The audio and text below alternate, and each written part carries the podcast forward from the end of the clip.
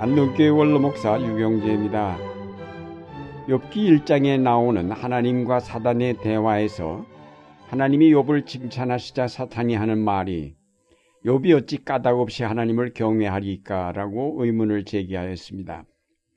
이것은 하나님이 나의 재물과 건강을 다 빼앗아 가신다 해도 내가 하나님을 섬길 수 있느냐라는 질문입니다. 하나님은 우리를 사랑하시니까 모든 것을 합력하여 좋게 해 주실 것이라는 막연한 신앙을 가지고 그를 섬기고 있는 우리에게 어느 날 갑자기 견디기 어려운 고난이 기습하여 올 때에 과연 우리는 흔들리지 아니하고 든든히 설 수 있을까요? 이런 막연한 신앙은 사실상 모래 위에 지은 집과 같아서 풍우가 몰아칠 때 견디지 못하고 무너지기 쉽습니다.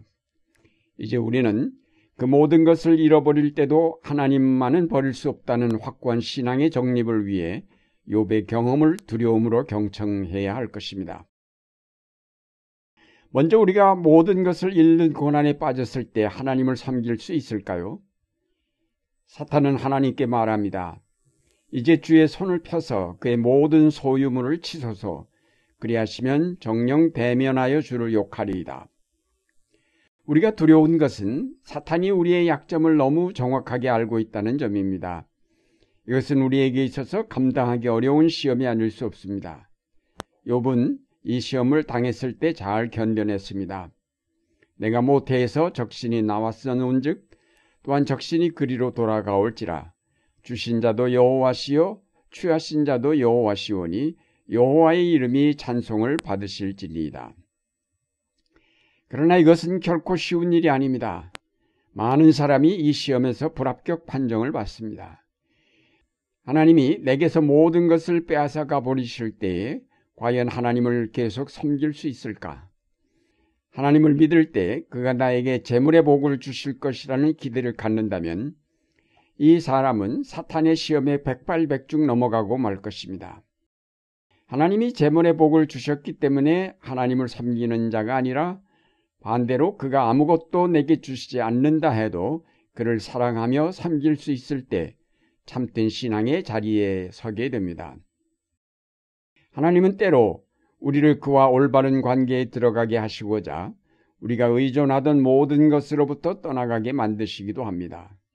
하나님 이외에 어떤 것도 우리가 사랑할 대상이 되지 못한다는 철저한 신앙의 자리에까지 내려가도록 우리를 가난하게 만드시는 하나님의 시험을 잘 감당할 때 견고한 신앙의 자리에 서게 될 것입니다. 다음으로 하나님이 나에게서 가장 사랑하던 가족이나 친구들을 빼앗아 가심으로 내가 고아처럼 버려졌을 때도 하나님을 섬길 수 있겠는지 우리 자신에게 물어야 하겠습니다. 우리 인간은 사회적인 존재입니다. 혼자 살 수가 없습니다. 사랑하는 가족이 있다는 사실은 참으로 큰 행복이 아닐 수 없습니다. 자문에 친구는 사랑이 끊이지 아니하고 형제는 위급한 때까지 위하여 낳느니라는 말씀대로 좋은 친구의 우정이나 형제들의 도움은 참으로 값진 하나님의 은총입니다. 만약에 이런 모든 친구와 가족들을 잃어버린다면 과연 우리는 하나님을 원망하지 않고 그를 섬길 수 있을까요? 그런데 욥은 그를 위로하려 찾아왔던 친구들로부터 오히려 더 고통을 당했습니다. 그들은 와서 욥이 당하는 고난은 죄의 결과라고 하며 그가 회개할 것을 촉구하였던 것입니다. 욥은 고난을 통하여 친구들을 모두 잃어버리고 말았습니다. 사실 사랑하던 자식들을 모두 잃은 데다가 아내마저도 떠나버리고 친구도 떠나버린 욥의 처지는 정말로 비참하기 짝이 없었습니다. 그는 정말 의지할 곳 없는 고아와 같이 버림받은 존재가 되었습니다. 그러나 욥과 같은 처지에 놓이게 될 때에도 하나님을 원망하는 대신 그를 더 가까이 할 수 있는 신앙의 자리가 바로 우리가 서야 할 자리입니다. 하나님께서 나를 고아와 같이 되게 하신다 할지라도 세상을 저주하고 하나님을 원망하는 대신에 하나님만을 의지하는 신앙을 가질 때에 사랑받는 하나님의 자녀가 될 수 있습니다. 끝으로 우리는 하나님께서 침묵하실 때에도 과연 하나님을 섬길 수 있는가를 물어야 하겠습니다. 욥이 체험한 가장 참혹한 고통은 하나님의 침묵이었습니다. 그를 찾아온 친구 모두가 한결같이 그의 입장을 이해하기보다는 그를 정죄하는 데 앞장섰습니다. 욥은 답답한 그의 심정을 하나님이 대변해 주셨으면 했지만 하나님은 침묵하셨습니다. 그래서 그는 탄식하였습니다. 하나님이 나로 백성의 이야기거리가 되게 하시니 그들이 내 얼굴에 침을 뱉는구나. 나의 날이 지나갔고 내 경영, 내 마음에 사모하는 바가 다 끊어졌구나.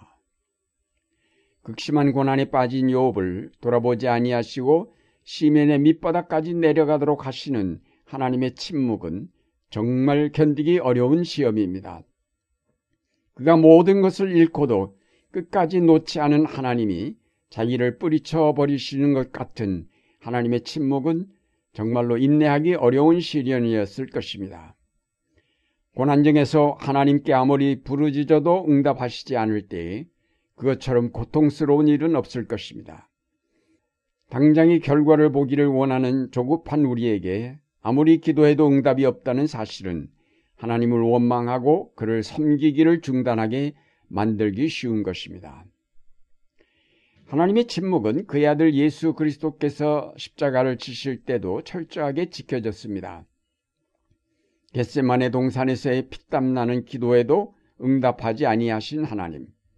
그리고 십자가에 매어 달려 나의 하나님, 나의 하나님 어찌하여 나를 버리시나이까? 라는 처절한 절규에도 하나님은 침묵으로 일관하셨던 것입니다. 그러나 하나님의 이 침묵은 구원을 완성하는 위대한 침묵이었습니다. 침묵하시던 하나님께서 갑자기 욥에게 나타나셔서 질문을 퍼부었습니다. 욥의 질문에 답변을 주신 것이 아닙니다. 욥의 고난에 대해서 명쾌한 어떤 해답을 주신 것이 아닙니다. 오히려 욥에게 대답을 요구하셨습니다. 무죄한 말로 이치를 어둡게 하는 자가 누구냐? 너는 대장부처럼 허리를 묶고 내가 네게 묻는 것을 대답할지니라. 내가 땅에 기초를 놓을 때에 네가 어디에 있었느냐?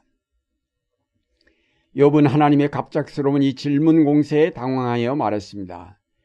나는 미쳐나오니 무엇이라 죽게 대답하리까? 손으로 내 입을 가릴 뿐이로소이다. 그는 고난을 통해 하나님의 절대 주권을 배웠습니다.